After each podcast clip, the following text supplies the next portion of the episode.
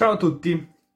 Dunque, su questo canale io parlo sempre dell'importanza dell'esercizio di ascolto nel processo di apprendimento di una lingua straniera, perché penso che comunque ascoltare, assorbire e poi copiare quello che si è ascoltato e quello che si è assorbito sia molto importante, non solo per imparare nuovi vocaboli, ma anche per imparare a riconoscere e a imitare la prosodia dei madrelingua e in generale il loro modo di utilizzare la lingua per creare nuove frasi e per trasmettere diverse sfumature di significato, il che è tutto importantissimo. Ma nel video di oggi parleremo invece dell'importanza dell'esercizio di conversazione e più in generale dell'esercizio di produzione orale in una lingua straniera. Qualsiasi insegnante di lingue o esperto di lingue straniere o sedicente esperto di lingue straniere vi dirà quanto è importante l'esercizio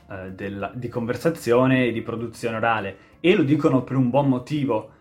Comunque imparare a mettere in pratica quello che si è imparato nelle lezioni teoriche è una fase fondamentale del processo di apprendimento ed è imprescindibile, ma sentirete ripetere questo tipo di affermazioni come un mantra tantissime volte, quasi fino alla nausea, al punto tale che diventa un chiodo fisso di tutti gli studenti di lingue straniere, che a un certo punto sentiranno una certa pressione a cominciare a parlare la lingua che stanno imparando il più presto possibile, il che non è sempre una cosa positiva. Il mio consiglio in questo caso è il seguente: abbiate pazienza. Se volete cominciare a esercitarvi a parlare la lingua che state imparando, fatelo per gradi. Non ha senso buttarsi così nella conversazione quando magari non si è ancora pronti. Non ha senso trovare subito un partner linguistico, qualcuno con cui fare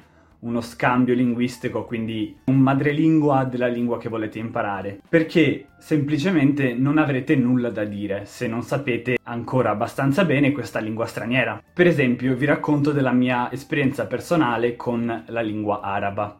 Quando stavo imparando l'arabo agli inizi e avevo cominciato a studiarlo in modo serio e determinato da meno di un paio di settimane, ho deciso di trovare un partner linguistico e tramite un'applicazione chiamata HelloTalk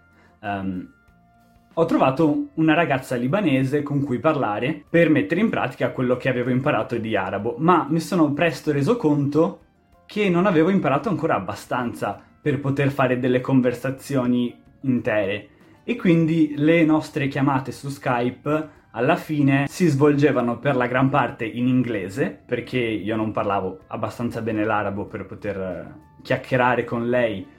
in arabo, e passavo la gran parte del tempo semplicemente a chiederle come si dice questo e come si dice quello, cose che alla fine avrei potuto tranquillamente fare aprendo un dizionario o cercando online. Sicuramente avere una conoscente madrelingua è stato molto utile, ma mi pento sicuramente di averla trovata così presto, perché ogni volta che finivamo le nostre chiamate io mi sentivo frustrato e demoralizzato dal fatto che non riuscissi a parlare, quando in realtà era una cosa naturale, perché era ancora troppo presto per me. Allora, uno dei primi consigli che ho per cominciare a parlare in modo graduale è quello di parlare da soli. A costo di sembrare pazzi, cercate di o ripetere a voce alta quello che ascoltate più e più volte, oppure inventarvi delle piccole conversazioni con una persona immaginaria, oppure semplicemente anche dei piccoli monologhi nella lingua che volete imparare, che poi andrete a recitare a voce alta, e questo vi aiuterà molto non solo ad allenarvi nella pronuncia e a rendere più fluido il vostro modo di parlare questa lingua straniera, ma anche vi aiuterà ad abituarvi a sentirvi parlare in questa lingua straniera, che a volte può essere un elemento di imbarazzo, perché se non siamo abituati a sentirci parlare un'altra lingua, nel momento in cui andremo a parlare con qualcun altro ci sentiremo un pochino inibiti a parlarla, perché semplicemente sentire la nostra voce che parla in un'altra lingua sarà qualcosa di nuovo e insolito. Poi il secondo step, che secondo me è importante fare, o comunque è molto utile fare, prima di iniziare a parlare a voce con una persona vera e propria, è quello di parlarci per messaggio, scrivere su qualche piattaforma per chattare o semplicemente anche per messaggio normale. E questo perché? Perché vi darà modo di esercitarvi a parlare in un registro colloquiale e informale, ma al tempo stesso di avere tutto il tempo di pensare a quello che volete dire e di dirlo quindi nel migliore dei modi, senza la pressione dell'altra persona, dell'interlocutore, che vi fissa in silenzio aspettandosi da voi una risposta, che spesso può causare dei problemi a qualcuno che magari sta imparando una lingua straniera e ancora non riesce a formulare delle frasi in velocità. Può metterci in imbarazzo, può impedirci di pensare in modo chiaro, facendoci fare più errori di quanto non sarebbe necessario. Infine, nel momento in cui andrete a trovare un partner linguistico madrelingua con il quale parlare appunto la lingua che volete imparare, sceglietelo con cura.